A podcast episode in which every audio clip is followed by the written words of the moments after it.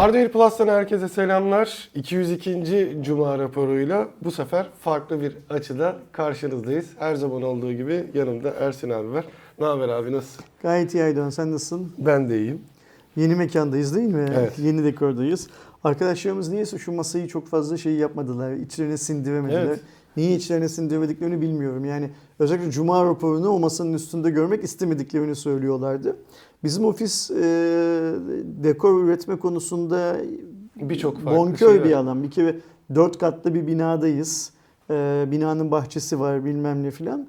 Şimdi arkada televizyon olduğu için bunu eski tasarım zannedecek olanlar var. Burası eski tasarım değil. O Evet. çünkü arkadaki duvarlara bakacak olursanız farklı bir yer burası. Eski tasarım hemen şurada aslında bizim yan tarafta. Ee, bugünden sonra böyle farklı farklı alanları bir deneyelim ofiste Aydoğan. Kesinlikle. Ee, yine döner masanın üstünde video çekeriz tabii ki ayrı mevzu. Ee, ama hani e, dekor olarak zenginiz. Şu Ramazan bir bitsin, havalar biraz daha ısınsın falan. Bu yıl aklımda şey de var. E, işte atıyorum Kilyos sahile gidelim. Şu portatif hani piknik sandalyelerini alalım, onları oturalım. Oradan Cuma raporu sunalım. Ya da Poyrazköy'e giderken ormanın kenarlarında falan bir yerde yol kenarında öyle mesire alanları var ya. Onlara benzer bir yönde sabahın köründe konuşlanalım ve bu Güzel işi olur. yapalım. Ama bunun hepsinin tabii ki önündeki engel Cuma raporunu akşam saat 6'ya 7'ye yayına yetiştirebilme engeli. Arkadaşlarımız belki farkında değil ama bizim Cuma günlerimiz sadece Cuma raporuna şey oluyor ne derler Kanalize kanalize oluyor oluyor. direkt. Bütün ekip şirketteki bütün ekip kendini Cuma raporuna göre şey yapıyor ayarlıyor. Ee, Ramazan'dan sonra deneriz başka bir şeyler. Umarım bu kompozisyonu diyelim e, eskisinden biraz daha fazla şey yaparlar, severler arkadaşlarımız. Yine çok güzel haberler derlemişsin Cuma raporu için. Senin haberlere geçmeden önce ben bu dış yazar kadromuzla ilgili küçük bir duyuru yapmak istiyorum. Şimdi geçen haftadan sonra birçok arkadaş başvurdu sağ olsunlar. Aralarında yazı yazmaya başlayanlar da var. Ee, birçok insan şöyle zannediyor Aydoğan gördüğüm kadarıyla. Ee, orada bir kontenjan var. Yani atıyorum Hmm. 20 kişi 50 kişi falan gibi. O sayı düştükçe biz alım yapıyoruz zannediyor. Aslında öyle bir şey yok arkadaşlar. Ee, orada 10 kişi olması, 10 bin kişi olması, 5 bin kişi olması normal bizim açımızdan. Ee, bizim tek derdimiz bazı işlevi yüzünden, kendi standart hayatı yüzünden yazamayacak hale gelen arkadaşları bu işten azat etmek aslında. Yani o gruptan dışarıya çıkarmak. Çünkü şöyle bir şey var. Bir arkadaşımız geliyorsa, yazı yazmaya başlıyorsa ve ilk bir süre hmm, ayda X yazı yazıyorsa 10 diyelim, 50 diyelim. Bir sonraki ay bu 49'a, 48'e, 47'ye düşüp 3'e 5'e kadar geliyorsa bu adam zamana ayıramıyor demektir artık. Öyle adamlarla el sıkışıp yolda ayrılıyoruz. Hakkını helal et diyoruz.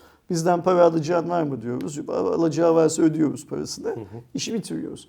Ee, o yüzden eğer hani kontenjan boşalmasını falan bekleyen arkadaşlar varsa beklemesinler. Evet, yani Ersin'i tvp.com.tr'den ya da web sitesindeki iletişim sayfasındaki info mail adresimizden bana ulaşsınlar şey olarak.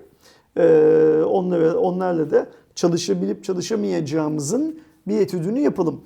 Bu arada bu yeni partide Erdoğan ilk kez şey oldu. Bazı arkadaşlar "Ee, ben bu yaptığım işten herhangi bir ücret almak istemiyorum dediler ki ben, benim başıma ilk kez geliyor bu. Yani meslek hayatımın tamamında ilk kez geliyor bu benim başıma.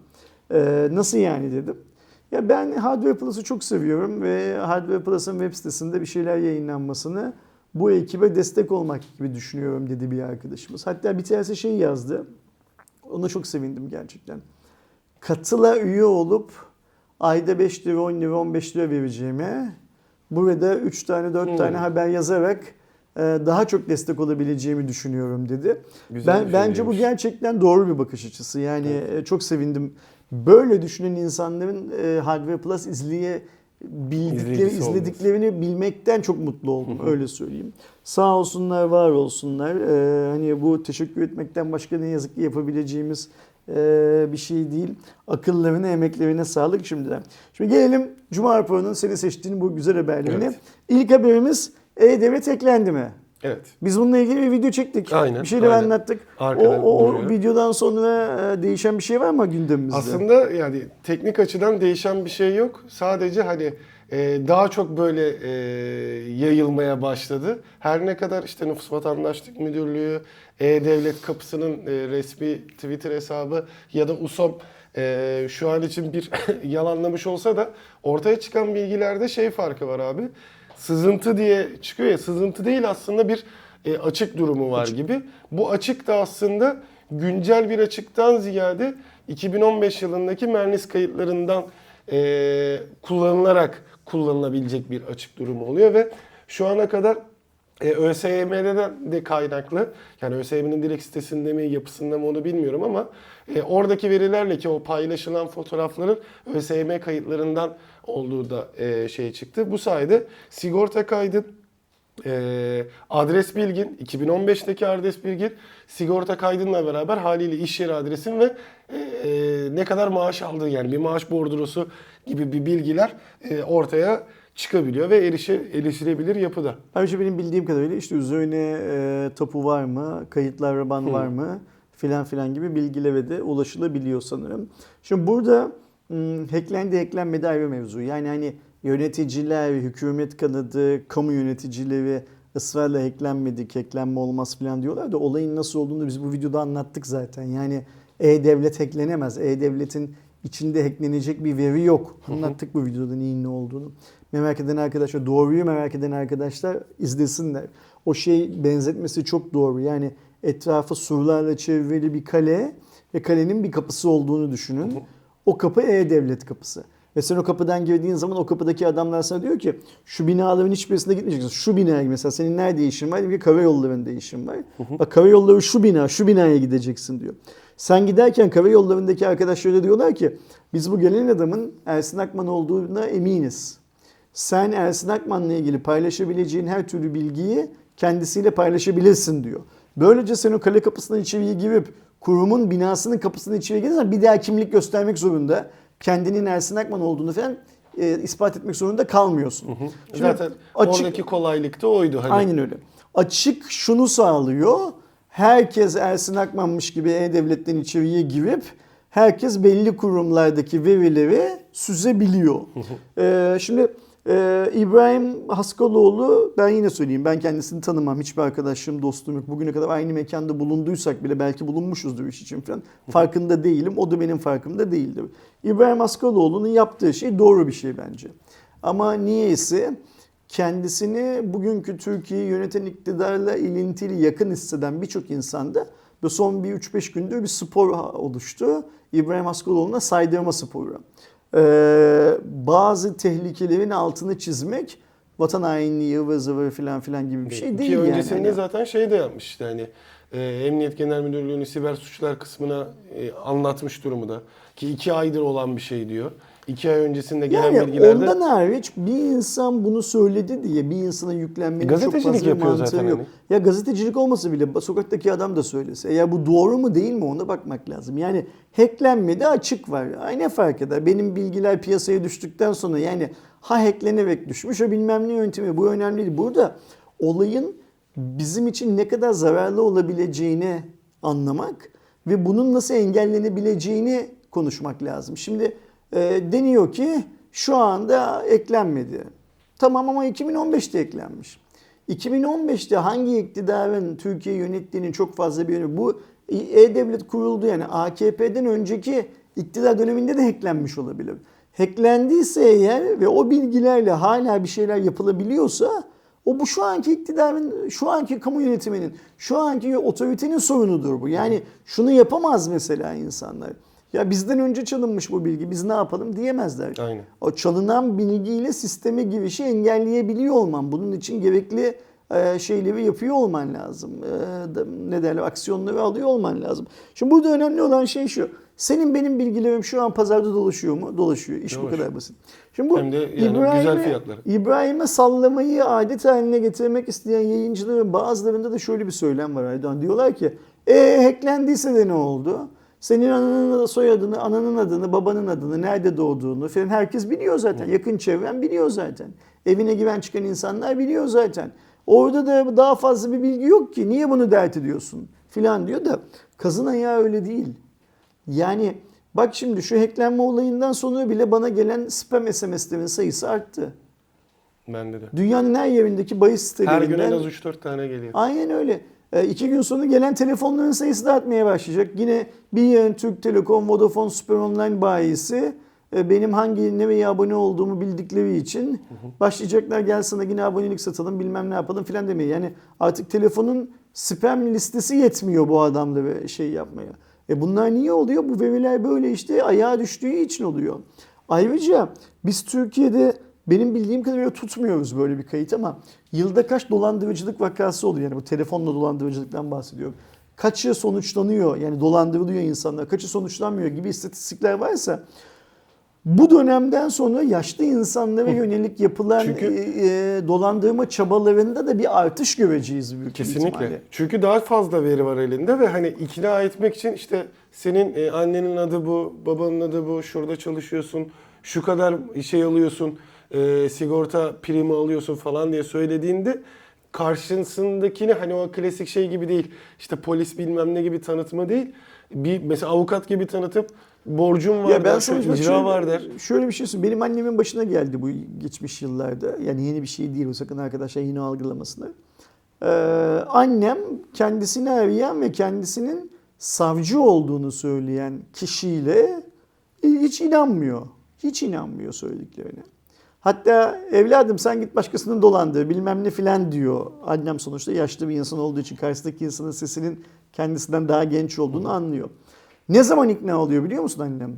E, karşısındaki kişi anneme diyor ki e, hanım, hanımefendi diyor sizin İstanbul'da bilmem ne bilmem ne adresinde bir eviniz var ve şu an orada oturuyorsunuz diyor.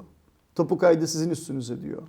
Bir eviniz de Erzurum'da bilmem ne bilmem ne mahallesinde var. Orası da sizin doğduğunuz kasaba diyor. Ve annem o zaman Bu şey yapıyor devlete derler. Ee, karşısındakinin savcı olduğuna inanıyor mesela. Dolandırıcının savcı olduğuna inanıyor o anda. Annem herhangi bir para göndermedi. Onunla te- telefon konuşmasını kapatır kapatmaz beni aradı bilmem ne filan filan da. Ee, ama sorun o değil. Sorun şu. Sen bir insana kendisiyle ilgili başkalarının çok fazla bilme ihtimali olmayan ne kadar çok veri paylaşırsan o kadar çok ikna edersin. Benim annem şu anda 85 yaşında. Bu olay olduğu zaman sanırım 78-79 yaşında filandı. Türkiye'de o yaşlarda annem gibi kanabilecek, annemden daha kolay kanabilecek binlerce insan var. Bunu unutmamak lazım. Ve bize eminim ki işte Twitter'da da öyle. Hiçbir şey olmadıysa bu e-devlet eklenmesi olayının tabii bir şeyler oldu. Ve biz bunun negatif etkilerini şey yapacağız, göreceğiz. Ee, İbrahim Askaloğlu'nu vatan hainiyle o videoda da söylüyorum. İbrahim Askaloğlu'nu assak ne olacak ki bu saatten sonra? Yani o dert çünkü İbrahim değil. Yani Evet. bazı insanların göstermeye çalıştıkları gibi sorun İbrahim'den kaynaklanmıyor. Aynen. Sorun başka bir yerde. Biz o soruna odaklanmalıyız. O sorunu nasıl çözeceğimize odaklanmalıyız. Çözüm basit. Bu sistemi nasıl daha güvenli hale getiririz? Eskiden kaynaklanan bir ihmal, bir hack olayı yüzünden ortada dolaşan verilerle yeni sisteme girilmesini nasıl engelleriz? Otorite, bu işlerin sorumlusu olan insanlar bunlara kafa yoracaklar. Yoksa çıkıp ya başınıza ne geldi bugüne kadar yalan söylüyor bu adam. O bilgiler zaten senin herkeste var. Herkes biliyor annenin adını, babanın adını bilmem ne filan demekle bu iş olmuyor. Ee, inşallah akıllarını başlarına devşirir. Ee, ve şeyle de olmuyor. Kendilerini savcı, polis bilmem ne filan gibi tanıtan insanlardan gelen SMS'ine ve telefonuna ve inanmayın diye SMS atmakla da bu iş olmuyor. Yani. Biz bu işi SMS'lerle bitirebilseydik bu soygunculuğun önüne çoktan geçmiş olurduk. SMS atmaya gerek kalmazdı zaten. Şimdi bana sürekli her iki ayda bir falan İçişleri Bakanlığı'ndan böyle bir SMS geliyor. Eminim herkese geliyordur. Kendini Gelir. polis gibi tanıtan insanları. Şimdi İçişleri Bakanlığı bunu yapıyorsa demek ki bu işler devam ediyor. Bu dolandırıcılıklar devam ediyor bir şekilde. Yani. O yüzden buna odaklanmak lazım. Bunu nasıl çözeceğiz? Ha eğer odaklanmak gibi bir niyetleri varsa şu şeye de odaklansınlar. Mesela istemediğimiz telefondan aranmayı nasıl engelleriz? Hani bu bir sistem var ya şirketlere abonelikleri çıkabiliyorsun. Biz Cuma raporunda çok konuştuk ve başarılı bir örnek gerçekten. Aynen. Halkın yarar... Mesela oraya bazı telefon numaralarını yazıda yazabilmesi lazım vatandaş. Mesela Aydoğan beni aramasın kardeşim. Yani benim onu sadece cep telefonumun kendi donanımı ve yazılımı üzerinden bloklamamla olmaması lazım. Mesela Ya sen da bir ben uygulama yapsınlar aynı sistemin. Hani oradan işte çağrı kaydını paylaş. De ki mesela ben bu ara aramayı çok güzel istemiyorum. E- SMS istemiyorum. E-Devlet gibi bir tane uygulama yapsınlar. şikayet edelim Türk yani. şeyine, Tü- Türk devletinin böyle bir uygulaması olsun. Bunun datalarını açık paylaşsınlar da hatta. Yani mesela desinler ki bilmem ne bilmem ne numarasını 10 bin kişi yasakladı bugüne kadar. O numarayı kim tahsis ettiyse Türk Telekom mu, Vodafone mu, Turkcell mi? O efendiler de o beyler de dönüp bu numara nasıl bir puşluk yapıyor ki 10 bin tane e, Türk vatandaşı bunu şey Çok yapmış ne derler e, bloklamış istemiyor diye şey yapsınlar ne derler e, incelese. Ha 10 bin kişi Aydoğan'ı blokluyorsa Aydoğan'a da baks- baksınlar. Güzel fikir yapılamaz bir şey değil yani e-devlet sisteminde bu e, neydi Covid hikayesinde hayatımıza giren hayat hevesi mı? Evet. HES. Hayatı HES uygulaması bir hafta içinde falan hayata geçebildiyse böyle bir uygulamada geçer hayatı. Yani burada önemli olan şey vatandaşın günlük hayatını işte böyle Turkcell abonesi olur musun, Vodafone abonesi olur musun, ben savcıyım gel bana para ver, bilmem ne işte gel bizim web sitesinde bahis oyna, Türkiye'den para göndermek de zor değil, para almak da zor değil filan gibi saçma sapan aralar verilmemesine Evet. devletin öne yak olması. Yoksa İbrahim bunları söylemese ne olur? İbrahim bunları söylese ne olur? İbrahim gibi adamlar bunları söyledikleri zaman bir bilinç oluşması lazım. Derdimiz bu. Bir de şunu hiç unutmamak lazım Aydoğan. Bu verileri ortaya sızdıran insanlara da yani adı hacker olsun ne işte eee, aslında bu açıkların kapatılmasını isteyen gönüllü arkadaşlar olsun yani üniversiteli çocuklar olsun falan. Bu arkadaşların söylediği şeylere de çok fazla güvenmemek, inanmamak lazım bence. Ya şimdi mesela ben bakıyorum e, bazı yerlerdeki konuşulanlara işte mesela bir grup diyor ki İbrahim'e bu bilgiyi sızdıranların esas amacı başka bir şeydi diyor. Başka hacker gruplarını işaret etmekti. Ve eğer devlet polis aracılığıyla bir operasyon yapacaksa o hacker gruplarına operasyon yapsın onları ortadan kaldırsın diye tutuklasın yani diye yaptılar filan filan diyor. E olamaz mı? Olur. Yani biz hani dünyada hiç mafya Oldu filmi da. izlemiyor muyuz? Netflix'te 50 tanesi var bunların. Kimin neyi nasıl yaptığı filan. İşte Doğuş'un pazartesi akşamları izlediği bir dizi var. Neydi o dizi? O dizi o adı? Şey, e, üç kuruş. Diye bir dizi var. Orada mesela abi bir iş yapıyor, kardeş yapmış diye benim izlediğim bir bölümünde kardeş kardeş bir iş yapıyor, abisi yapmış diye görünsün diye bir tane ne koyuyordu gitar mı? Ha grafiti koyuyor. Kar- Kartal grafiti çiziyor falan. Bunlar şeydi suç dünyasında sürekli yapılan şeylerdir. Yani e, düşmanımı düşmanıma kırdırayım da iş ortadan kalksın diye. O yüzden hangi grubun neyi hangi amaçla yaptığını bilmek vatandaş olarak bizim üstümüze vazife değil. Ama vatandaş olarak bizim üstümüzde şöyle bir vazife var Aydoğan. Lütfen açık mı, sızıntı mı, hackleme mi her neyse şunların önüne geçin. Tabii ki. Sayın yöneticilerimiz lütfen bizim hayatımızdan dolandırılma tehlikesini, bahisleri, istenmeyen SMS'leri, istenmeyen telefonları bilmem neleri falan çıkartın. Mesela vatandaşlık görevi olarak bunu söyleyebiliriz. Ve lütfen ya o bilgiler herkeste var ne olacak zaten seviyesini bu işi düşürmeyin. Kesinlikle. Yani bu çok çok şey bir seviye, çok tehlikeli bir seviye. Mesela bana soracak olursanız biz niçin kargo şirketlerine vatandaşlık numaramızı veriyoruz? Onları bile vermememiz lazım. En başından beri şu yani vatandaşlık numarası sistemi ilk çıktığı günden beri kargo şirketlerinde benim numaram niye var mesela? Yani. Bu çok şey anlamsız Teyit bir şey. etmek için galiba isim soy ismi de. Hayır canım adam geliyor kimlik soruyor zaten. Bir de alıyor kimliği elimden vata, şey kargo vatandaş numarasını yazıyor ilk başlarda. Bu iş böyle değil. Çok saçma olmaması lazım. Daha düzgün çalışan şeyler kurmamız lazım. Sistemler kurmamız lazım. Biz de bazen mesela kargo söylüyoruz ya ama kendi ismimize Doğuş mesela sen söylüyorsun ya da sen söylüyorsun ya senin almanı bekliyorlar.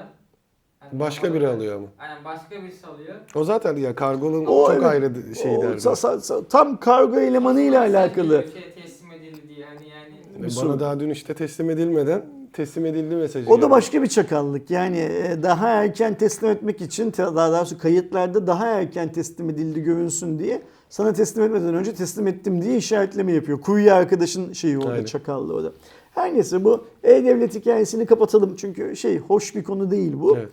Şimdi bizim geçen hafta mı ondan önceki hafta geçen hafta galiba konuştuğumuz Musk'ın şu Twitter'a ortak olma hikayesi var haberi var. Çünkü olay büyüyor. Aynen. Ve bir pembe diziye dönüyor farkında mısın? Şeyi de fark ettiğim için çok üzgünüm bu arada. Biz geçen hafta dedik ya ben dedim ki geçen hafta ya ben eminim dedim bu olayın su yürüyen sürecinde biz şeyi göreceğiz. Jack'in filan bu herifin ortak olduğu yerde ben olmam diye bu şirketten ayrıldığını falan göreceğiz dedim. Şu an yaşanan her şey benim bu söylemimi şey Evet, yapıyor. yani ne derler? Ne yazık ki destekliyor. Destekliyor. Musk bir ahtapot gibi hani eski korsan filmlerinde gemi büyüklüğünde ahtapotlar olur ya gemiyi böyle sararlar yutarlar. Bir ahtapot gibi Twitter ve her yerden sarmaya çalışıyor. Ve en son sarma girişimini Twitter'ın tamamını satın, almayı istiyor. öner- önerdi ve bunu biraz tehditvari de yapıyor. Çünkü elinde artık hisse var. Aynen öyle. Ve diyor ki e, paylaştığı bir uzun yazıda e, hisse başına 54,2 dolar yani normal hisselere şu anki değerine göre de e, yükselip son haline şimdi kontrol ederim. Toplamda 43 milyar dolara e, Twitter'ı satın almayı teklif etti.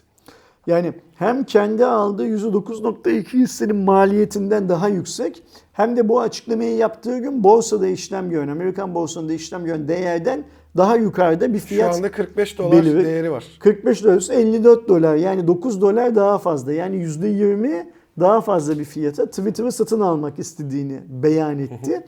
Ve bu beyanını Amerika'daki regülasyonu yapan kurumlara da yazılı olarak bildirdi. Evet. Yani Twitter yönetimine sunduğu gibi regülasyonu yapan kurumlara da bildirdi. Ama ayrıca Twitter yönetimine bir de şeyi söyledi. Değil mi? Benim dedi bu isteğim kabul edilmezse benim şu sahip olduğum %9.2'lik hisseyi de elimde tutmamın pek bir anlamı kalmayacak dedi. Aynen ya ona çıkan bir şey yani böyle üstü ya hepsini bana satın ya da ben bu işten vazgeçeyim dedi. İşte e, Elon Musk'ın e, Twitter ile ilgili geçmişte yaptığı bazı eleştiriler var. Bu eleştirilerin bir kısmında da haklı. Bunu kabul etmek lazım. Yani Twitter'ın merkeziyetsiz olması, bilmem ne filan gibi konularda haklı. Ama e, Musk'ın olan bir Twitter'ın bugünkünden daha iyi olacağını varsaymak bana, bana çok şey geliyor. Çok e, saf bir düşünce olarak geliyor. Bunun nedenlerini geçen hafta Cuma raporunda konuştuk. En büyük nedeni Musk'ın şu an dünyadaki en büyük kapitalist olması. Bundan kaynaklanıyor. Yani böyle bir adama kitlelerin güvenebilme ihtimali yok. Çok zor aynen. Yani değil seni beni satmak uygun bir parayı anasını satar böyle bir adamlar. Doğru. O şey gibi olmuş. Günümüzün Tony Stark ile Ya evet. gibi olmuş. Onu çok Tony Stark'a benzetiyorlar zaten. Stark mesela bina patlatıyor ya. iki dakika sonra füzeyi yolluyor binaya savaşırken. Diyor ki bunu kaç dakikada satın alabiliriz? Ay Tony Stark'la kimlik Bruce Wayne. Bruce Wayne gibi olmuşlar. Hadi Be- Batman'e çok benzemiyor. Batman'e hiç Evet, satmam da ama bir Iron Man'lik var yani. Batman'e bir çok bir ama ya şey Tony Stark'ta haklısın yani böyle bir şey pozisyonda her şey benim kontrolüm altında filan pozisyonda. O- o yüzden- Bir şey diye verdim. Parasal olarak diyorsun işte her şey parayla yaptığı için. Biliyorum biliyorum. Ee, böyle, böyle cidden bu Tony Stark hikayesi gerçek yani onun gibi saldırıyor. Helal adam- olsun. Adam canı sıkılınca şey yani düşünsene şey diskoyu alıyor yani, yani bu benim bu gelmesin Doğru. falan diye. Yani. Bunun Yani- da canı sıkılmış şimdi Twitter'ı Twitter almak alıyor istiyor. işte bu Ve şey Twitter'ı olarak. büyük bir ihtimalle kitleleri daha kolay manipüle edebilmek adına alıyor almak istiyor bence. Büyük ihtimalle. Ve şunun farkında bu bizim Big Tech dediğimiz işte benim galiba geçen yıl Kasım ayında mı ne ya da bir Hı hı. önceki yıl Kasım ayı mıydı neydi? In Business dergisine de yazdım şu Trump'ın hesabı kapatıldığı dönemlerde. Ee, Big Tech'in gücünün kendi elinde olması gerektiğini şey yapıyor, e, düşünüyor büyük bir ihtimal. Yani e, şöyle bir şey oluşturmak istiyor bence. Biz bunu Türkiye'de çok konuşuyoruz. Mahalle baskısı, mahalle baskısı falan diye ya. Dünyanın tüm halkları üzerinde bir mahalle baskısı oluşturmak istiyor Hı, Musk anladım. bence. Yani Dogecoin alınacak, al. Bu modda olmak istiyor. Ee, Onda Tesla da eleştir-. Tesla eleştirilmeyecek, eleştirme Tesla'yı. Hı. Yani Tesla'yı al ama eleştirme filan gibi şeylerin olmasını. Ee, yazılı olmayan ama uygulamada çok dikkat edilen kuralların olmasını istiyor şey e, Musk bence.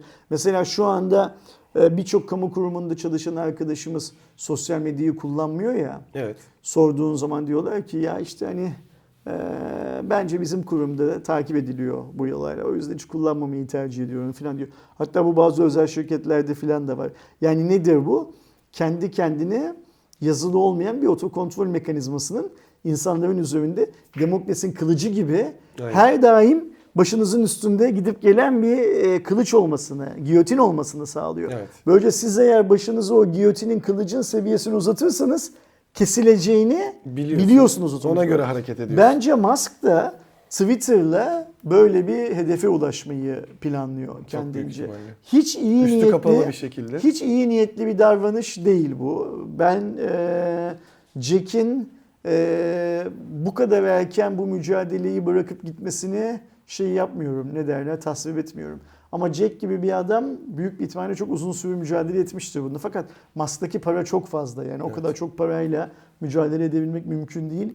E, ben tahmin ediyorum ki şu iş biraz ciddiye binerse ki şu an böyle biraz dalga geçiliyor. Mesela Tron ağının yaratıcısı olan adam da ben Musk'ın verdiğine daha çok para veriyorum. O zaman Twitter'ı bana satsınlar. Satılıksa yani. Aynen. filan gibi paylaşımları var da iş daha ciddiye bindiği zaman ben eminim Musk'ın Twitter'ı satın almasına e, karşı çıkan çok fazla şey olacak, grup olacak E, ve Musk'ın Twitter'ı satın alması durumunda hani şu anda Facebook'a bir dedeler platformu diye bakılıyor ya amcalar, halalar, Evet. dedeler platformu. Twitter'dan da çok fazla e, kaçacak olan insan olacağını Eminim. tahmin ediyorum. Ee, iyi o gelişmeler değil bu. Globalleşen bir dünyada dünyanın e, henüz kendi normlarını ortaya koyamamasından kaynaklanıyor bu. Çünkü şu anki dünya hala 19. yüzyılın sonundaki para kimdeyse güç ondadır formunda Evet. şey yapılan, yönetilen bir dünya. Oysa ki para kimdeyse güç ondadır savı devam etmekle birlikte artık yanına bilgi kimdeyse, kimdeyse güç ondadır. Evet. E, ahlak kimdeyse güç ondadır. E, toplumsal saygı kimdeyse güç ondadır gibi yeni yeni e, şeyler bekleniyor, tanımlamalar bekleniyor. Yani para tek değer olmaktan çıkıyor artık hayatımızda, dünyanın hayatında. Tek değer olmaktan çıkıyor. Fakat devletler ve dünya kültürleri bu yeni değerleri henüz e, şey yapamadılar. Teoriden pratiğe dökemediler ve hala eldeki tek değer paran varsa güçlüsün değeri. Ve bu değerin son örneği de benim şaklaban olarak nitelendirdiğim çakma mesih dediğim Musk. Evet. Parası var ve her şeyi yapabileceğini düşünüyor. Ee, inşallah yapamaz. İnşallah Twitter'ı alamaz. Hatta o söylediği şeyi bilmiyorum. Yani şu %9.2'lik hisseyi satarsa bu Twitter için çok mu büyük bir kayıp olur? Bilmiyorum ne olduğunu. Ama ben %9.2'lik hissenin bile Musk gibi bir adamda olmamasını isterim. Niye? Ben ben kendimi çünkü iyi bir Twitter kullanıcısı olarak, işte iyi bir dediğim sadık bir Twitter kullanıcısı Benim olarak mesela 13 yıl mı ne olmuş Twitter kullanıyorum. görüyorum. Ve ben Twitter'ın e, şu an dünyadaki en demokratik e, sosyal medya platformlarından bir tanesi olduğunu düşünüyorum. Hatta belki birincisi olduğunu düşünüyorum Yani. diyebiliyorum. O yüzden Şu Musk, evet. Musk gibi adamların buradan O şeyi şey yapması, ne işte. derler uzak durması lazım. Çünkü sahip olduğu zaman değiştir ya kendine benzetecek en kötü ihtimalle. Yani. yani en kötü ihtimalle kendine benzetecek. Neyse ki. yeter bu kadar. İki hafta üst üste aynı konuyu konuşmamız yeter bu kadar. Keşke şu hayalden vazgeçse. Ya belki şey de e, bu tarz şeyler bazen satın alımlarda geri dönebiliyor ya. Acaba işte Amerika'daki şeylerde Hiç gerçi bilmiyorum. gayet açık bir şey olur yani satın alma olur o da ayrı bir mesele ama bakalım göreceğiz deyip şimdi uzun süredir konuşmadığımız Covid-19 ile alakalı da e, Sağlık Bakanı Fahrettin Koca önümüzdeki hafta için bilim kurulunda önemli bir toplantı olacak. Hatta en önemli toplantılarından e, biri olacağı, maske ile ilgili kararların olacağı, okuldaki maske kullanımı dahil ele alınacağına dair bir e, bilgilendirme yaptı. Beklenti de artık hani bütün kısıtlamaların kalkacağı zaten yönünde. şu anda maske falan kalmadı hayatımızda. Yani teorik olarak değil mi? Kapalı yerlerde de maske takılmıyor. Çünkü Ee, aslında takılmalı yani şu an aslında şartı devam ediyor ama devam kimse ediyor? ya şu an Gerek- sadece açık alan ve e, havalandırması olan kapalı ama işte alanlarda. gerekli görülürse diye bir şey eklediler bir önce yaptıkları. Kim gerekli görecek bu Ha, belli değil. Yani mesela şimdi atıyorum benim evimde maske takılıp takılmayacağını ben karar vereceğim değil mi? Otobüste maske takılıp takılmayacağını o trafik terörist terörü olan şeyler, şoförler karar verecek ya da taksici karar verecek falan gibi bir durum var. Şeyden bahsetmiyorum yani e, okul, sinema bilmem ne filan gibi yerlerden bahsetmiyorum. Ama Türk halkının hayatından maske bir anda çıktı zaten. E, ben Evet. halen takıyorum. Yani Ben dışarıda e, değil de kapalı alana girerken Aynen öyle. takıyorum. Markete girdiğim zaman mesela yolda yürürken takmıyorum ama markete falan bir yere girdiğim zaman e, ya da hiç girmedim ama bir AVM'ye falan girsem yakın zamanlarda yani bu kanun çıktıktan sonra hiç girmedim ama takarım.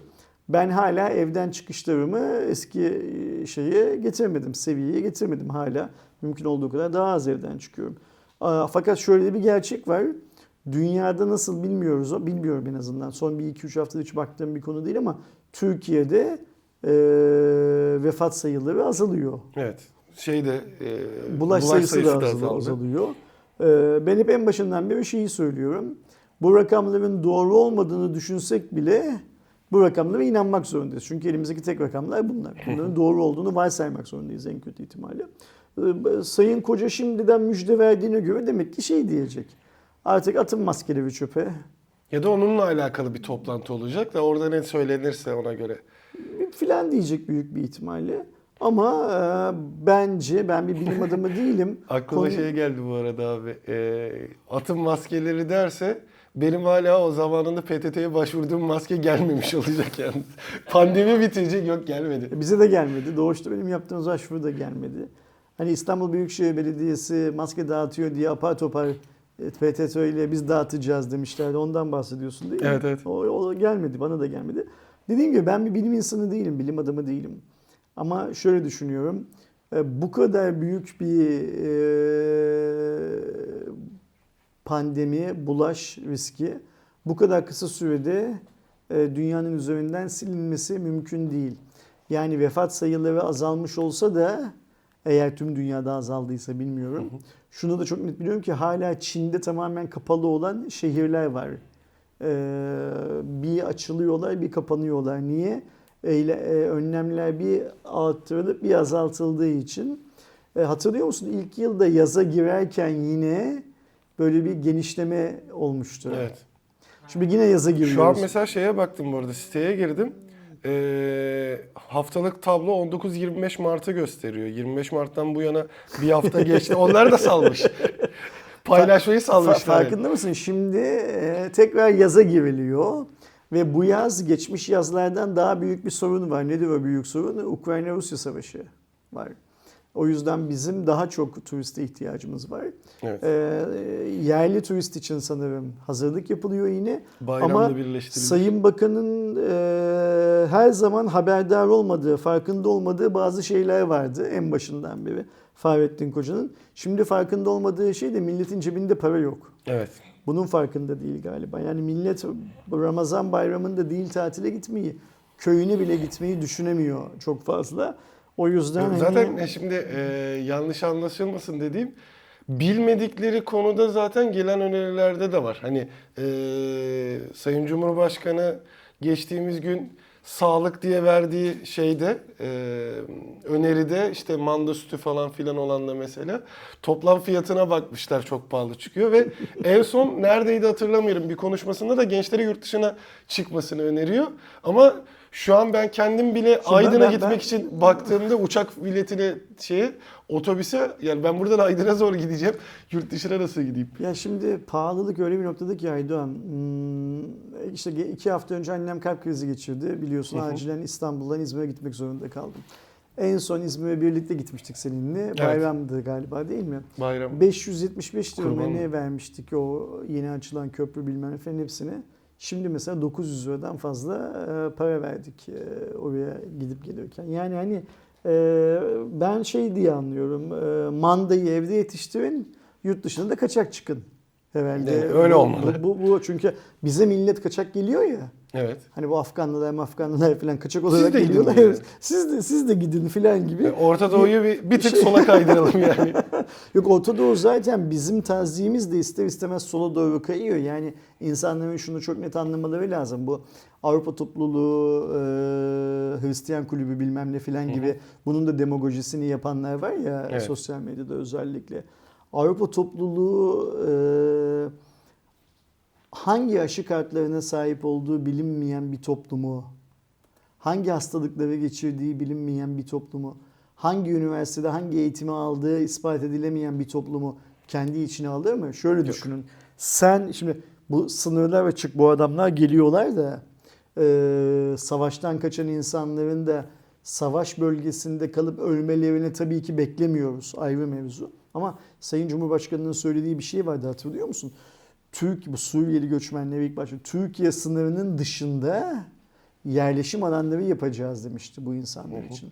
Böylece Türkiye'ye girmeyecekler demişti. Şimdi yapılması gereken şeylerden bir tanesi buydu. Yapabildik mi? Yapamadık. Niye yapamadık? Orada Türkiye Cumhuriyeti Devleti Avrupa'dan bu için finansal destek bulamadı benim bildiğim kadarıyla. Çok emin değilim. Ama dışarıda tutmayı planladığın güruhu içeriye aldığın zaman bütün dengeler değişiyor Bir işte. de şey vermeye başladığın zaman işte yani şu an işte geçtiğimiz günlerde e, Başakşehir'de miydi, Bahçeşehir'de miydi bir nüfus vatandaşlık müdürlüğünün e, işte kontuardaki şeyi paylaşılmış. Yani bir tane Türk ismi var o da başka tapuyla alakalı bir şey yapıyordu. Geri kalan e, herkes mesela e, oradan gelen ve TC kimliği alan bir nevi insanlar. vatandaş devşirme yöntemi bu. Tabii bunu seçime yaklaştığımız dönemlerde seçmen devşirme yöntemi diye de isim takmak mümkün aslında. Evet.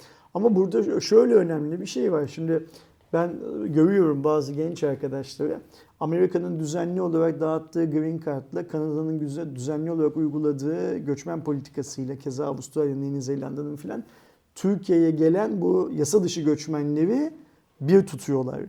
Çok farklı Evet, çünkü şeylerden sen Green Card'a bahsediyoruz. başvuruyorsun. Oradaki şartları yerine getirmek gerekiyor. Kanada'ya gitmek için eğitim seviyen, sosyokültürel açın bilmem ne falan hepsi önemli. Yani hani bu sayılan ülkelerin hiçbirisiyle Türkiye'nin metozori olarak aldığı Suriyeli göçmenler ve Türkiye'ye yasa dışı yollardan giren Afgan vesaire vesaire gibi yasa dışı göçmenleri bir arada tutmak şey değil, e, mümkün değil ve Evet. akıl kârı değil. Yani şeyin hmm, ne derler yazılımcıların bir yazılım yazmaya başladıkları zaman koydukları bazı kurallar vardır. Mesela bu şeydir.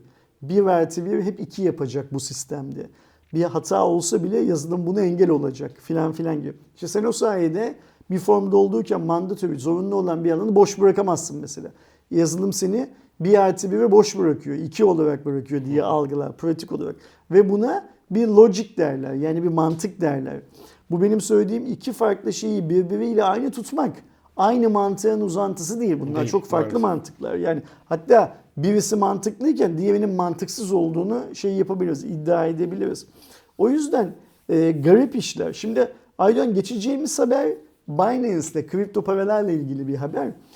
Sen o habere geçmeden önce ben bu konuştuğumuz konuyu bir oraya oraya bağlamak istiyorum. Tamam. Şimdi bu Binance'in senin de vereceğin haberinden başka bu hafta USDT ekibi Türkiye'de bir video çekti ve bir video servis ettiler Türk basınına. Ben de o videoyu sosyal medya hesaplarımdan, Facebook'tan ve Twitter'dan paylaştım ve dedim ki e, ben Türkiye'de USDT'nin bir ekibinin bir olduğunu bile bilmiyordum. Adamlar bir video çekiyor. Video çektikleri videonun şeyi şu. Esnafla konuşuyorlar. Ee, yani USDT kabul eder misin? Esnaf diyor ki turist işte genellikle şey bu Sultanahmet, Sirkeci, Eminönü, İkonik yerler. Aksaray falan gibi benim doğup büyüdüğüm yerler olduğu için burası. Ben o kameradaki kadrajdaki bazı yerleri birebir biliyorum. Yani birebir biliyorum dedim. Ben ilk, ilkokul, ilkokula giderken banka olan yeri görüyorum mesela. Artık banka değil anladığım kadarıyla falan. Her neyse esnaf diyor ki müşteriden çok büyük bir talep var. Ama yasak olduğu için şey yapamıyoruz. Kullanamıyoruz.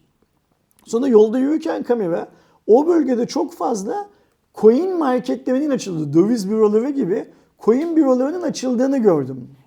Ve hemen e, araştırdım. Hatta bir tanesinin adını YouTube'dan, işte Google'dan aratıp telefon açtım. Ne yapıyoruz, ne yapabiliyoruz falan diye. Şimdi bu göçmen arkadaşlarımız kendi ülkelerinden kendilerine para gönderilmesini de mesela bu sistem üstünden hallediyorlar. Yani şöyle düşün. Sen Suriye'den kaçtın Türkiye'ye geldin. Ee, Suriye'de akraban var. O benim cüzdanımı mesela ben oradaki o bitcoin dükkanının sahibiyim, bürosunun sahibiyim. Benim cüzdanıma 10 bin lira gönderiyor mesela. Ben o 10 bin lira benim hesabıma geçince yüzde bilmem kaç kesintiyle parayı sana veriyorum. Şimdi bu da aslında Türkiye Cumhuriyeti Devleti'nin şu an uygulamaya çalıştığı kara para aklama bilmem ne filan sistemine tamamen ters bir sistem. Evet. Bunu yapabilen dükkanlar bir yığın açılmış turistik bölgelerde. Ben eminim Antalya, Bodrum, Marmaris falan gibi yerlerde de ya açılmıştır ya tez zamanda açılacaktır. Öte yandan e, restoranda yediği yemeğin parasını e, kripto parayla ödemek isteyen turist ödeyemiyor. Niye? Çünkü Türkiye'de şu anda kripto paraların alışverişte kullanılması, ticarette kullanılması yasak. Aynen. Yani bak yine bir çifte standarttan bahsediyoruz. Görüyor musun neyin ne olduğunu? Sen illa Afgan ya da Suriyeli olmana gerek yok. Amerikalı olarak bile oradaki şu anda legalitesi tartışılan ki bence eğer böyle bir talep varsa bu hizmetin olması lazım zaten. Ee, kripto para dükkanına, bürosuna gidiyorsun. Adının Suriyeli Omar ya da Afgan bilmem ne Ah- Ahmet olması önemli değil. Amerikalı David de olsan gidiyorsun diyorsun ki ben sana bir bitcoin göndersin. İşte atıyorum bugün bitcoin 50 bin dolar. Bir bitcoin transfer yapsam kaç lira kesip bana parayı verirsin? Adam bakıyor işte atıyorum %10 keserim diyor. Bu benim işime gelirse cep telefonumdan senin adresine hemen bir bitcoin gönderiyorum. 50 bin dolar. Ver arkadaşım diyorum 45 bin doları. Alıyorum. Rakamı düz olsun diye bir bitcoin falan diye söyledim.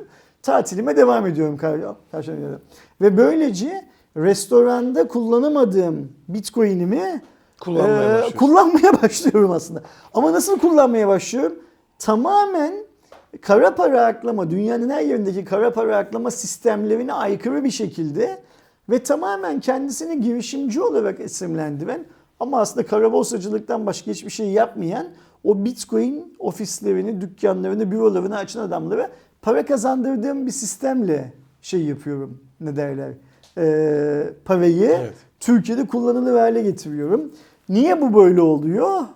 Ee, çünkü bu işi regüle etmesi gereken insanlar hala kripto para nedir, nerede kullanılır, bunun bizim turizmimize, sanayimize, insanlarımıza etkisi artı eksi yönde, pozitif negatif yönde etkisi ne olur bilmem ne filan filanın araştırmasını e, bu Amerikalıların bir şey vardır, free your mind derler Aynen. o şekilde yapamadıkları için oluyor bu. Araştırıyorlar ama hep bir bacaklarına bir dizi, pranga bağlanmış ve o pranganın ucu çıpayla, çapayla denize atılmış gibi şey yapıyorlar. Yani nasıl sahiplerinin onlara araştırmalarına izin verdikleri küçük bir halka içinde araştırıyorlar. Dünyada kendi resmi para birimini kripto para olarak ilan eden ülkeler varken dünyada bankacılık sistemi yani nedir o bankacılık sistemi? Kripto paraların devireceğini söylediği bankacılık sistemi bile sırf kripto paraya endeksli kredi kartları falan çıkarmaya başlarken e, sen Türkiye'de diyorsun ki Türkiye'de biz kripto parayla alışverişi yasakladık. Alışveriş yasak. Oradaki vergiyi kesemedi hiç. Visa bile, Master bile yani senin Türkiye'den çok daha büyük olan dünyanın en büyük kapitalist oluşumları, bankacılık sektörünün kanını emen bir nevi oluşumlar bile biz nasıl olur bu kripto parayı kendimize menfaat sağlayacak hale getiririz diye düşünüp kart çıkartırlarken piyasaya sen şey yapıyorsun, yasaklıyorsun ve diyorsun ki biz Türkiye olarak turizme önem veren bir ülkeyiz. Turizm bacasız fabrika. Bizim benim bildiğim kadarıyla Türkiye'deki en büyük sektörümüz. Şey olarak finansal anlamdaki en büyük sektörümüz. Ama bize gelen turist de kripto parayla alışveriş yapmasın diyorsun. Çok şey bir şey ne derler çok garip bir şey.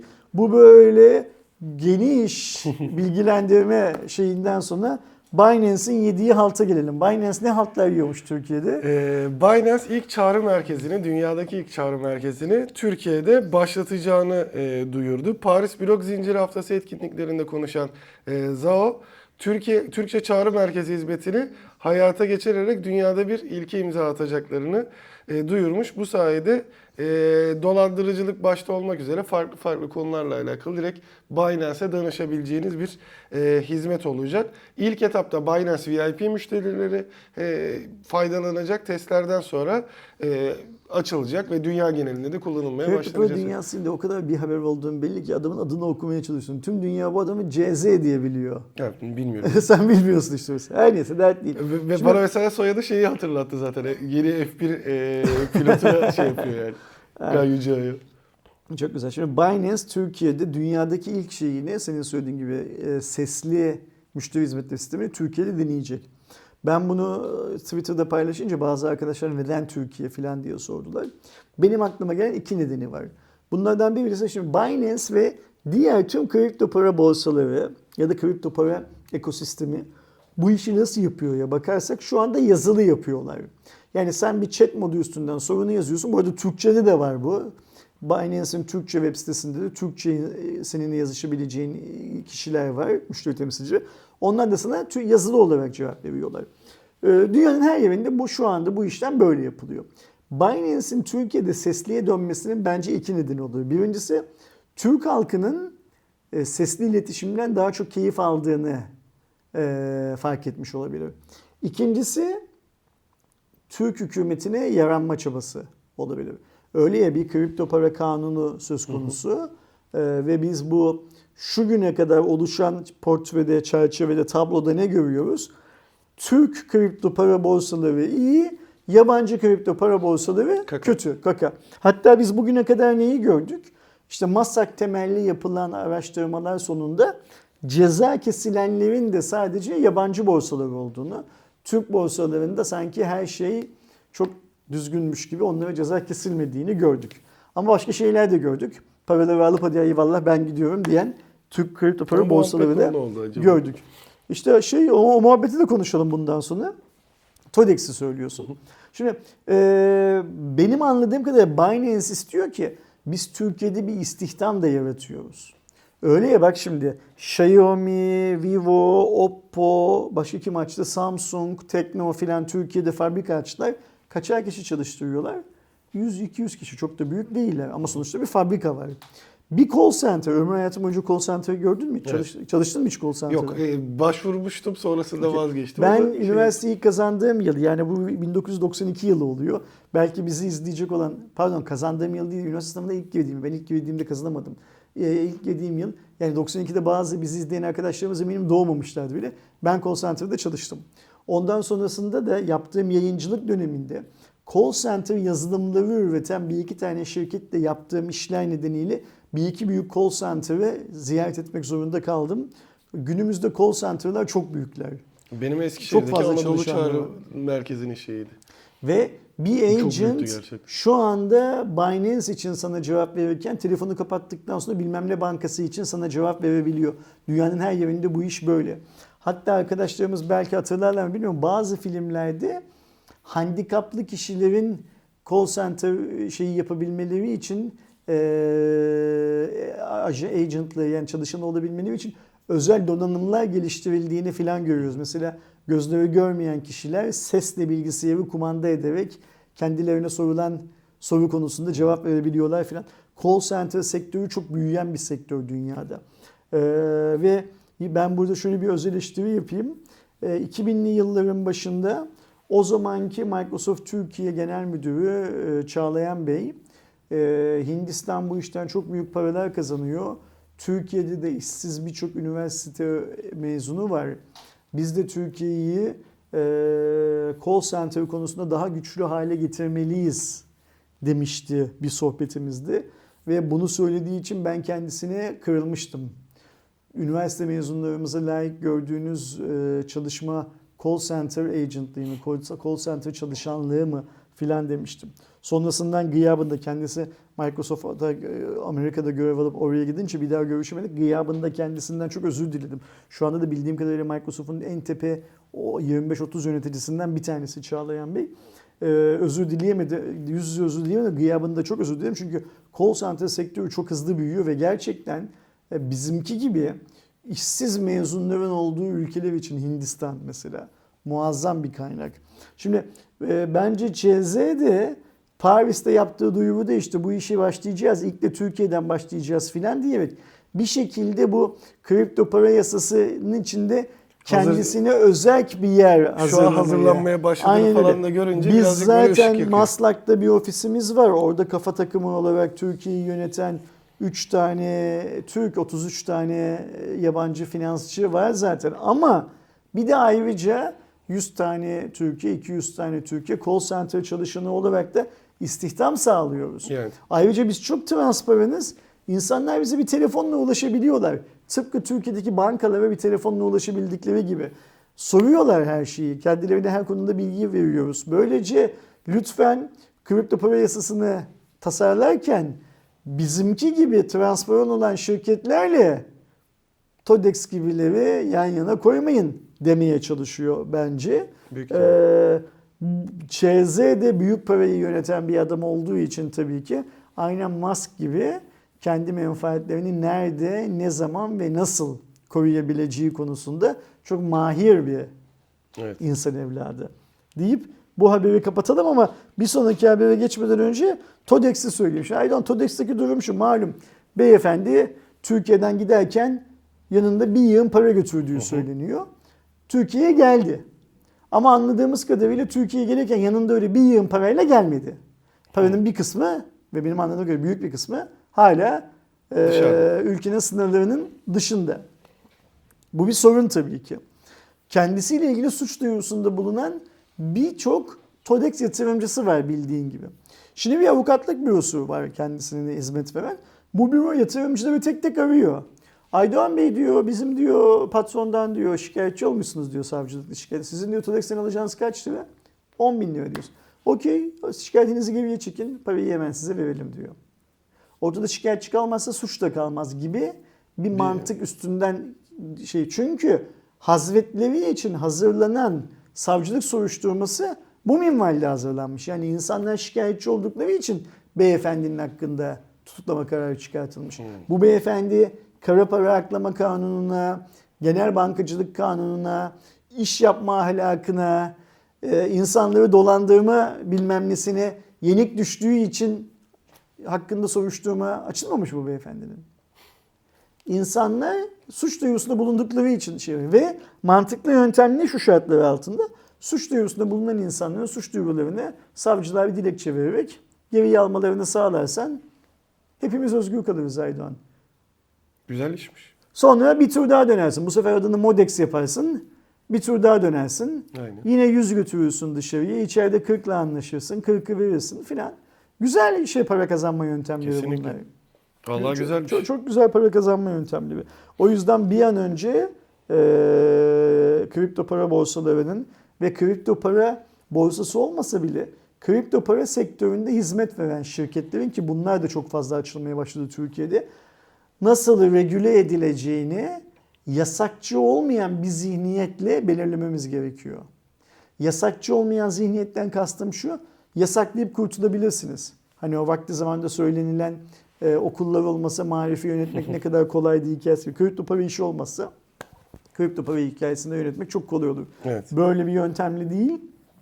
Bu kripto para olaylarının insanlığın önünde nasıl bir vizyon açtığını, Türk halkına nasıl opsiyonlar sunabildiğini ve tabii ki babasından aldığı 10 liralık harçlığı götürüp kripto para borsasına lise öğrencisinin yatırmamasını sağlayacak yöntemlere ihtiyacımız var.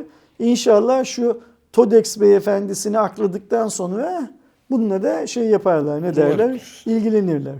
Biliyorsunuz geçtiğimiz sene Türkiye Uzay Ajansı yani TUA kurulmuştu ve Milli Uzay Programı'ndaki önemli şeylerden biri de Ay'a çıkma e, planıydı. Bu da AYAP 1 yani Ay Araştırma Programı 1 olarak geçen e, bu sistemde ilk milli hibrit itki sisteminin de testi yapılmaya başladı. Hatırlarsanız şu an için SpaceX'i kullanıyoruz e, gönderdiğimiz uydularda ama Türkiye'nin yapmak istediği şeylerden biri de e, kendi roketini, kendi itki sistemlerini yaparak aslında tamamıyla kendi içinde uzaya erişilebilir olmak. Bunun da ilk şeylerinden biri de işte fırlatma teknolojilerinde kullanılan milli hibrit itki sisteminin ilk testi de yapılmış oldu. Böylece planlanan şeylere bir adım daha yaklaşmış olduk denebilir. Ay'a gitmeye bir adım daha yaklaştık yani öyle mi? Evet. Hayırlısı ben bu konuyla ilgili çok fazla yorum yapmak istemiyorum. Ee, çünkü hangi haberi konuşuyorduk hatırlamıyorum. Bir şey, Sayın Fahrettin Koca'nın haberini konuşuyorduk. Orada haberi şey diye bitirdik ya. Milletin memleketine gidecek, köyüne gidecek parası yok cebinde diye bitirdik ya. O yüzden bu haberle ilgili çok fazla bir şey söylemek istemiyorum. Bir sonraki haberimize geçelim istiyorsan. Direkt geçelim. Ee, Bir diğer yandan Vivo'da e, Çin'de 3 farklı cihaz tanıttı. Üçü de aslında Vivo için yeni cihazlar. E, Vivo X Fold adında Vivo'nun katlanabilir cihazını gördük. Ve en azından fotoğraflarına ve özelliklerine baktığımda gördüğüm en güzel katlanabilir e, telefon. Ve böylece Vivo'dan da yeni bir markadan daha katlanabilir cihaz görmüş olduk. Evet. Bir diğer yandan Vivo tablette çıkardı Vivo Fat ve e, Samsung'un bıraktığı not adına Vivo talip olmuş. Vivo X Note adında 7 inçlik gerçekten büyük bir e, telefonda çıkardı. Vivo X Fold'a baktığımızda dış ekranı 6,53 inçlik, iç ekranı yani tablet kısmı 8,3 inçlik 1800-2200 piksel Samsung'un E5 AMOLED'ini kullanıyor. Gerçekten yüksek çözünürlüklü bir ekran tercih etmişler. 8 Gen bir işlemcisi var. 12 GB RAM, 256 ve 512 depolama. Arkada ki katlanabilir cihazların kamera konusunda aşırı iddialı olmadıklarını görürüz. Hani iyi sonuçlar verse de. Burada 50 megapiksellik 1 bölü 1, 1,5 inçlik Samsung'un GN5 sensörü var. E, optik imaj sabitleme e, desteği var. 16 megapiksellik ön kamera var. E, içeride iki tane bir dış kapakta bir içte.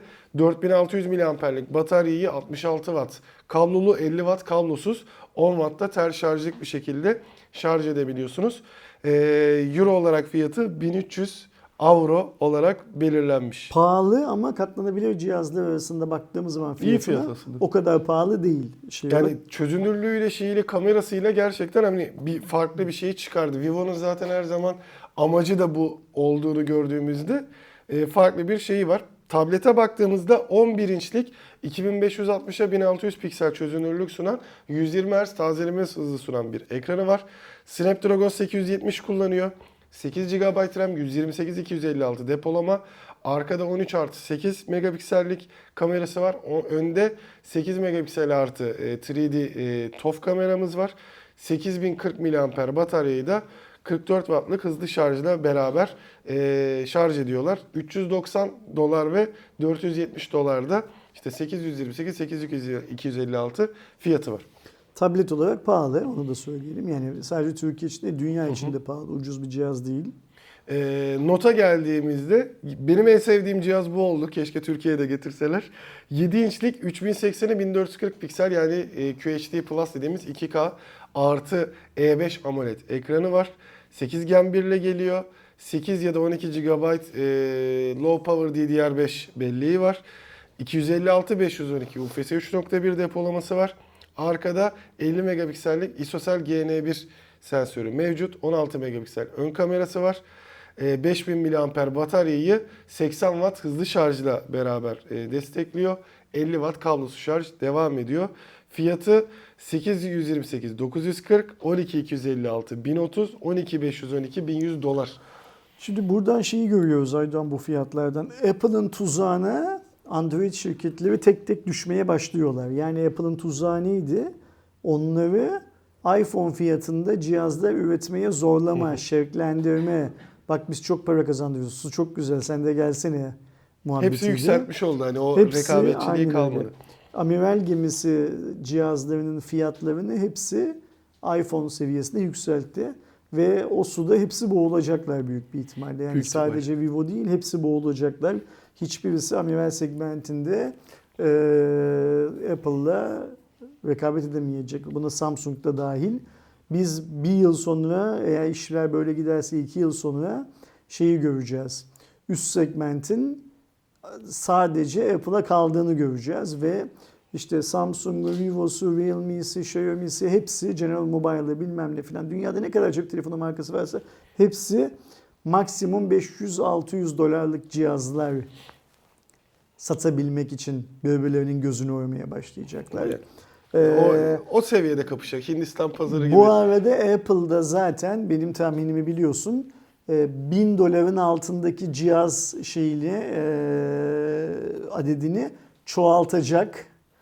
Yani Android markaları ya kendileriyle boğuşacaklar ya Apple'ın e, Android kümesinden kendisine daha çok müşteri çekmek için konumlandırdığı o 600-700 dolarlık 600-800 dolar arasındaki cihazlarla rekabet Yani etmeye o seviyede şu an şey yapan yok bu arada gerçekten. Üst seviye cihaz üreten yok yani. OnePlus Yani derdik, Apple- ne derdik. Apple gerçekten çok güzel bir e, tuzak kurdu bunlara ve bunların hiçbirisi en akıllısı bile o tuzak tuzağı görmelerine rağmen tuzaktan kaçamadılar. Yani dünyanın içinde bulunduğu durum işte çip kriziydi, insanlar, dünyanın her yerinde insanlar şu günlerde geçim sıkıntısı, sorunları yaşıyorlar. Bu sorunlar bilmem ne filan falan hepsinin 30'a bile bile yani bu şey gibi farenin e, yakalanacağını bile bile peynire gitmesi gibi bir hikaye. Gittiler ve tahmin ediyorum ki Apple bunun şeyini, e, hasadını çok güzel yapacak. Çok büyük ihtimalle. Çok- Yani bir de kendisi de yavaş yavaş hani uygun fiyatlılara da Aynen öyle. girerken bir anda kitleme durumu Çok, çok, olabilir. çok güzel tokatlayacak ve büyük bir ihtimalle biz yeni Nokia vakaları göreceğiz dünyada. Evet o illaki dönüp dolaşıp gelecek ve bu sefer daha çok Çinlilerin başına gelecek. Aynen Çünkü öyle. piyasada onlar var. Bir diğer yandan e, güzel bir e, haber olarak eklediğim e, Buz Devri'nin e, yaratıcısı olan e, Blue Sky stüdyoları ki Ferdinand Angry Birds ve Epic gibi şeylere de sahiplerdi. Daha öncesinde Fox Century ile beraber Disney'in bünyesine girmişlerdi. Ancak ekonomik kriz falan derken Blue Sky stüdyoları kapatılma kararı alındı. Blue Sky ekibi de güzel bir veda videosu hazırlamış. Biliyorsunuz buz devrinde Sincap Sket var. Ee, ya da Skret diyelim daha doğrusu. Ve hep bir şeyler yaparken o meşe palamudunun peşinde koşarken başına bir şeyler gelir. Ve hiçbir şekilde de ona sahip olamazdı. Ee, onunla alakalı böyle artık o palamudu alıp yediği bir e, sekansla Blue Sky e, resmi olarak veda etmiş e, oldu. Ki e, bu, Buz Devri'nin en sevdiğim yanlarından biri e, orijinal dilini de izlesem de hiç keyif alamadığım. Yani işte zaten e, burada da e, not almışım Haluk Bilginer, Yekta Kopan, Ali Poyrazoğlu gibi çok önemli isimlerin seslendirdiği ve e, Türkçesinin orijinalinden çok daha keyif aldığım bir seri. Şimdi Türkiye'de seslendirme çok başarılı yapılan bir Evet. şey. Yani mesela Netflix'te bazen Amerikan yapımı olmayan dizileri e, İngilizce izlediğiniz zaman dönüp bir de hiç anlamadığınız mesela İspanyolca, Fransızca ile falan izleyin. Aradaki vurgu farklarının falan ne kadar olmadığını yani Amerikalıların ne kadar tek düze bir seslendirme yaptıklarını falan görürsünüz. Ve Ali Poyrazoğlu yani Haluk Bilginer, Yekta Kopan ve Ali Poyrazoğlu üçü de çok değerli isimler ama Ali Poyrazoğlu herhalde dünyada seslendirme konusundaki en başarılı Mamut'u o isimlerden bir tanesi. Yani onu bırak mesela Turkcell reklamlarını düşün. Tabii. 10 yılı, Vurgusu şeyi 10 yılı aşkın süre Turkcell öde sırada Ali Poyrazoğlu'nun seslendirmediği başka reklamlar da yapıyor. Ve ben o reklamı televizyona sırtım dönükken görürsem, radyoda duyarsam hemen kulaklarım kabarıyor. Bu ses Turkcell sesi değil filan diye. Ali Poyrazoğlu sadece Turkcell'de, sadece buz devrinde değil. Ali Poyrazoğlu her yerde, her yaptığı seslendirme işinde müthiş şeyler çıkartıyor. evet ya çok Kez- güzel sanatçılarımız var Keza mesela işte Okan Bayülgen hiç Evet. hani e, severseniz sevmezseniz ayrı bir mevzu. Seslendirme konusunda muazzam bir e, yetenek. E, radyolar, televizyonlar için seslendirdiği reklamların haddi hesabı yok. Ve her birinde yeni bir karakter olarak karşınıza çıkabiliyor. Son dönemde Benim- işte Harun Can çok fazla seviliyor. Benim hiç sevmediğim Mehmet Ali Erbil. Çok o önemli da çok bir, güzeldi. Çok önemli bir seslendirme sanatçısı. E, sevmediğim dedim insan olarak e, ha- haz etmediğim Mehmet Ali Erbil. Çok önemli bir seslendirme sanatçısı. Bu insanlar e, Türk halkına, yabancı ya da Türk çocuklarına e, yabancı içeriğin verilmesi konusunda, sevdirilmesi konusunda çok büyük rolü olan adamlar. Yani sen buz devrinden Haluk Bilginer'i, Yekta'yı ve e, Ali Poyrazoğlu'nu çıkart. Başkaları seslensin dersin. Çok izleyemezsin büyük bir ihtimalle. İz, izlemezsin. Aynen bir de işte o ihtimalle. alışkanlık oluyor ya. Hani e, biraz önceki senin o Türksel örneğinde olduğu gibi. Hani bunun gibi şeylerde belli başlı bir e, şey durumu var. Bir de e, çok fazla gerçekten şey olarak seslendirme sanatçısı olarak da e, mükemmel insanlar var. Hani isimlerini hatırlamadığım ama hani sesini duyduğumda direkt hani e, anladığım, sesi direkt iyi. ayırt edebildiğim şeyler de oluyor. Ve o konuda evet hep güzel seçimler de yapılmış. Yani ben e, orijinal diliyle dinlemeye başladıktan sonra tamam Türkçe dublajları çok az takip etmeye başladım. Hani özellikle anlayabildikten sonra İngilizce eğitimi falan alıp ama e, ş- en azından aklımda kalan hiçbir özellikle animasyonlarda tercih edilen kadını erkeği çok iyi e, şeyler çıkartan insanlar oluyorlar. İyi olmayan örneklerimiz var. Mesela Tarkan'ın seslendirdiği bu NTV için Gezegenimiz belgeseli. Evet ona çok şey Çok- çok- oldu çok- çok dalgası değildi. geçiliyor. Son zamanlarda dış sesi olarak reklamlarda çok kullanılan Nejat'ın sesi. Ne çok güzel bir sesi var Nejat'ın da. Ee, çok iyi bir oyuncu. Hani bunu söylemeye gerek yok ama mesela bazı reklamlarda olmuyor o ses. Ee, şeyi de mesela öyle neydi Süleyman'ın adı Halit Ergenç. Halit Ergenç'i de çok fazla kullanıyorlar reklamlarda Evet. falan dış ses olarak. Ee, olduğu da var, olmadığı da var. Onlar büyük ihtimalle zaten filmlerden işte o ya da e, Sultan Süleyman'la falan çok şey olduğu İşte için. şey böyle kulaklara daha aşina bir ses Aynen. verebilmek adına e, seçiliyorlar şey anlamında. Tarkansa kendisi istemişti böyle bir şey yapmayı. Tabii bu saydığımız örnekler şey değiller, rezalet değiller. Yani Aynen. hiçbirisinde hakkını yemeyelim. Bunların hepsi değerli adamlar. Ama hani işte e, Ali Poyrazoğlu ile Okan'la Haluk Bilginer'le filan filan kıyasladığımız zaman o seviyede bir şeye sahip değiller, seslendirmeye sahip değiller. Yani şunu şunun için söyleyeyim bunu. Ee, Türkiye'de de iyisi de var, iştisi de var, kötüsü de E, var. tabii ki, tabii ki. Ama biz Türkiye'de yani Türkçe her ne kadar Türkiye Cumhuriyetlerinin tamamında anlaşılabilir bir dil olsa da ve konuşulan bir dil olsa da biz hep böyle eğlence anlamındaki müzik, sinema, tiyatro filan gibi şeyleri Türkçe dilinin olmadığı ülkelerden aldığımız için çeviriye seslendirmeye muhtaç olmuş bir ülkeyiz. Nitekim İngilizce bilirlik oranımız da son 10 yılda filan artıyor Evet. biraz. Onun öncesinde o kadar fazla değildi. O yüzden de işte bu Ali Poyrazoğlu gibi isimler daha önemli şey yapıyor, bir hal alıyorlar. Sağ olsunlar, var olsunlar. Haber listemize baktığımız zaman Aydo bir tane daha Apple hikayesi görüyorum. Yani Evet. biz aslında Apple'a bir yoktu veya Apple'ın ne kadar başarılı olduğunu sıkıştırmıştık. Ama bir de eee, şey geliyor, etkinlik geliyor Evet, değil mi? evet. Yani e, WWDC ya da hani global adıyla DapDapDC e, geliyor. E, son iki yıldır çevre içi olan etkinlik bu sene böyle bir ufak bir hibrite deniyor. Yine aslında şey yapıyorlar. E, açmıyorlar. E, Yani ma- çıkar, falan gibi. e, atmıyorlar yani. Aynen. Sadece böyle bir iki basın kesiminden ve galiba geliştirici konferansı zaten e, dünya geneli geliştirici konferansı Şak şakçılar olarak geçiyor. mutlaka olur ya. İlla ki birazcık bir şey olacağı söyleniyor. E, 6 Haziran'da ge- gerçekleşecek. E, bunun tabii ki en önemli şeyi geliştirici konferansı olduğu için iOS, watchOS, iPadOS ve macOS gelmesi ama uzun süredir görmediğimiz donanımsal kısımlarda da e, beklentiler ortaya çıktı. E, yeni MacBook Air'in işte e, MagSafe e, şarj desteği vesaire durumları destekleyen böyle farklı bir Air gelmesi de bekleniyor. Bu açıdan belki e, bir iki şeyi de görebiliriz. Hmm, Donanımda görebiliriz. En başta en büyük söylenti zaten beklenti de o. MacBook Air'in gelmesi ama bunun dışında ekstra bir sürpriz vesaire olur mu ya da iOS 16 neler sunacak gibi şeyleri onları göreceğiz. Orada Ben- bir acaba şey gelir mi? Evet. Bir öyle bir sürpriz olabilir Ben mi? bir telefon olabileceğini düşünüyorum. Yani hani bu ucuz yollu iOS telefonlardan 16'yı onunla göstermek bir, bir, bir tanesinin olabileceğini düşünüyorum. Bakalım göreceğiz olup olmayacağını.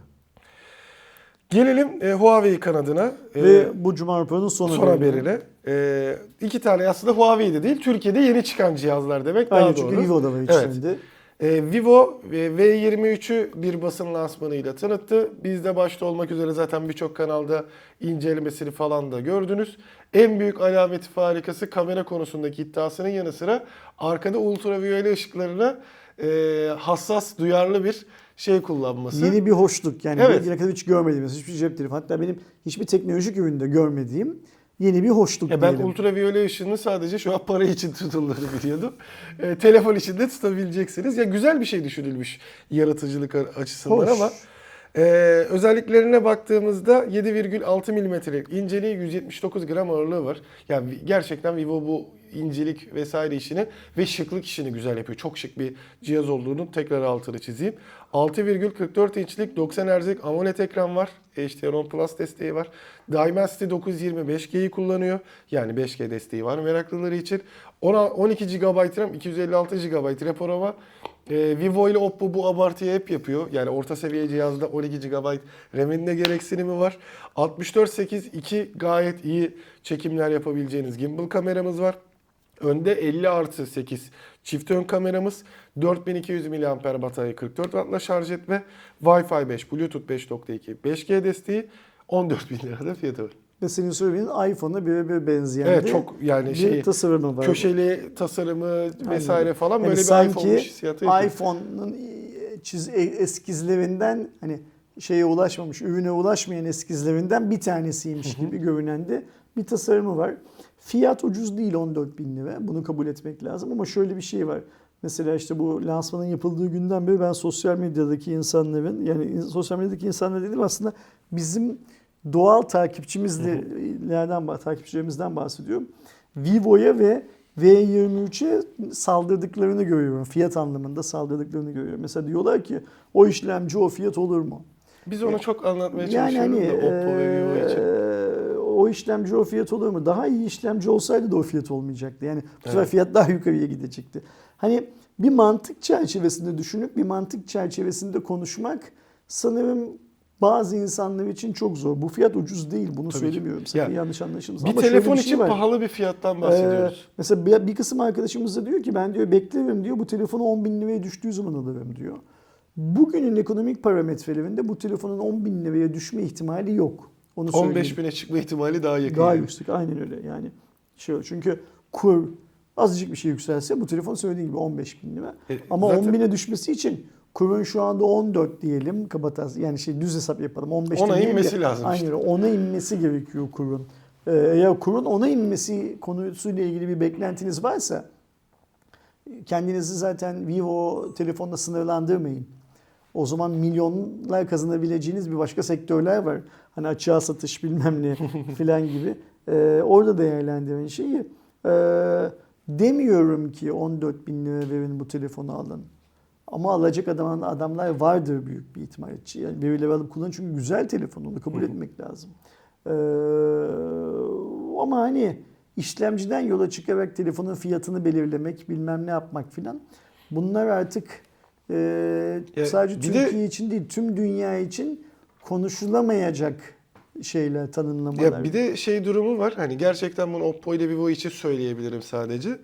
Telefonu eline aldığında neden o kadar pahalı olduğunu anlıyorsun. Çünkü adamlar Malzeme orta kalitesi. seviyede bile o kadar iyi bir kaliteyi yakalıyorlar ki ekranın kalitesi, tutuş kalitesi, şeyi kalitesi. Mesela biz bu incelik zariflikte eee, işte Xiaomi'nin eee, 11 Lite 5G ya da normal versiyonunu dedi. Gerçekten çok güzel hissiyatı olan bir telefon ama işte Narin V23'ü yanına aldığında orada bile net bir şekilde anlıyorsun Evet, yani. Narinler malzeme kalitesi Xiaomi'nin diğer ürünlerinden daha iyi. Ama senin söylediğin gibi bir tane Oppo ile bir tane Vivo ile kıyasladığın zaman şey kalıyor. Fakir kalıyor. Aynen. Aynen öyle. Bir diğer yandan e, Huawei'nin de Türkiye'de satışa sunduğu en güçlü laptopu e, piyasaya çıktı. MateBook 16. Bu 16 inçlik ilk laptopu mu Huawei'nin? Yok Türkiye'de? D16 vardı Var, daha öncesinde. E, ama şu an güç bazında da e, Ryzen 7 5800H kullanarak ve e, ekstra güzellikleri olarak 16 inçlik daha şık tabii bu arada. Daha ince çerçeveleri olarak. Çünkü e, daha önce işte Kaan'la da konuşmuştuk. Galiba ben e, Mobilya Kongresi'ndeki oradaki alanda gezerken de aynı şeyi söylüyorum. MateBook'un D serisi var. Fiyat performans Türkiye'deki birçok insan çok iyi biliyor. Numara serisi var. Şu anda 14, 15, 16 oldu galiba. Tabii S'leri falan da oluyor yanlarında. Bu tam manasıyla bir işte genel kullanımda güçlü vesaire laptop. X yani X ve X Pro'ya çıktığımızda ise o biraz daha böyle e, üst seviye yönetici vesaire konumunda yapılan ince şık aynı zamanda performanslı cihazlar. En performanslısı da MateBook 16 oldu. 16 inçlik 2 kilogram ağırlığında e, 3'e 2 bir ekranı var. 2520'ye 1680 piksellik. Ryzen 5800H olduğunu söyledim. Radeon grafikle geliyor. Ayrı bir grafik birimi yok. E, Windows 11'li 16 GB RAM 512 GB depolama. E, 84 Watt bölü saatlik e, bataryasını da 135 Watt'la şarj ediyor. Şarj aletinin en güzel yanı gerçekten e, ben bilgisayarı burada bıraksam da şarj aletini yanımda taşıyorum. Bütün Huawei cihazlarını ne kadar wattla destekliyorsa şarj edebiliyor. 65 ise 65, 66 ise 66, 40 ise 40. Onu çok güzel düşünmüşler. Ve 22 bin lira fiyatı var ama MateView GT gibi e, geniş ekranlı bir e, Monitör. monitör ve yine fare hediyesi Monitör mevcut. kaç lira? Hangi fikrin var mı? 4 falan olması lazım. 4 bin düşsek 18 bin kalır geriye. Hemen ben de ko- kontrol edeyim. Ee, Fiyatı hala yine böyle farklı bir yerden dengelemişler. Hı hı. Ee, Huawei bence hani insanlar diyorlar ya Huawei cihazların fiyatları daha ucuz olmalı bilmem ne filan diye. Huawei Türkiye bence bu durumun farkında. Tıpkı e, P50 Pocket'ı satarken e, bir yığın şey pardon e, tableti satarken yanında bir yığın ürün hediye etmesi filan gibi. Yanına şu add-on'ları Şu an koyarak. To- toplam maliyeti şey yapıyor, e, düşürmeye çalışıyor. Ama tabii ki 22 bin lira falan şey değil, ucuz rakamlar değil. Yani Vivo için söylediğimiz şeyleri burada tekrar Tabii. söyleyebiliriz. Ve ben hep şey diyeceğim. 5 ay önce bunlar yarı fiyatınaydı. Söyleyecek çünkü başka bir şey gelmiyor.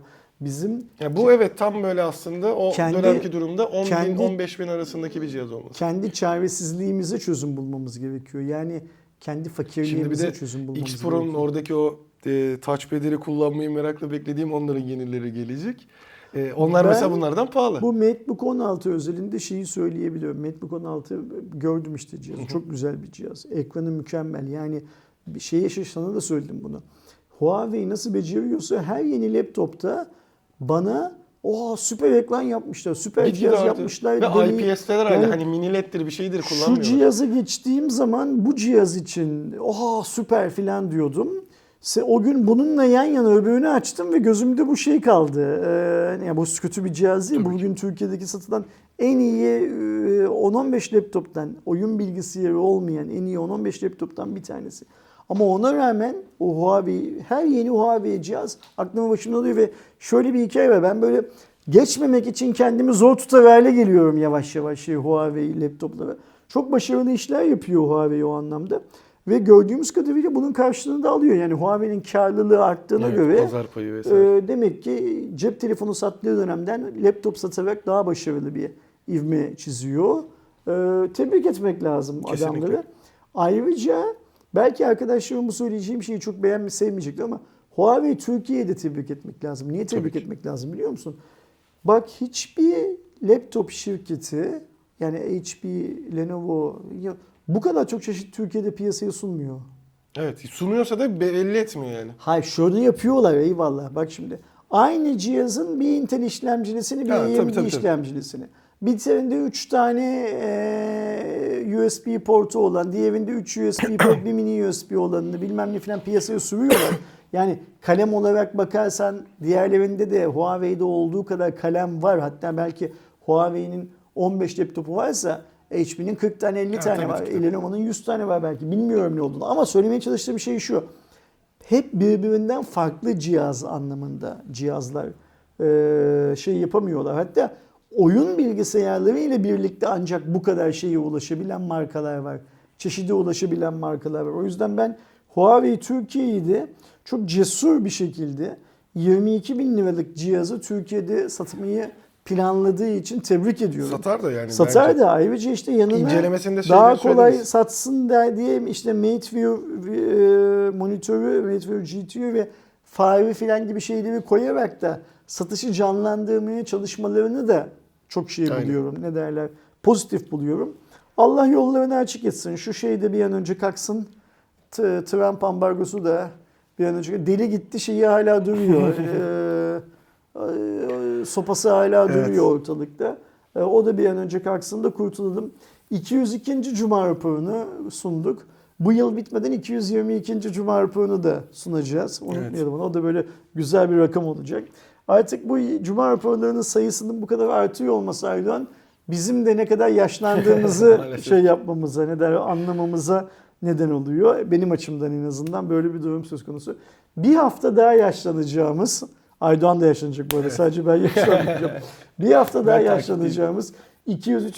Cuma raporunda buluşuncaya kadar kendinize iyi bakın. Hoşçakalın. Hoşçakalın.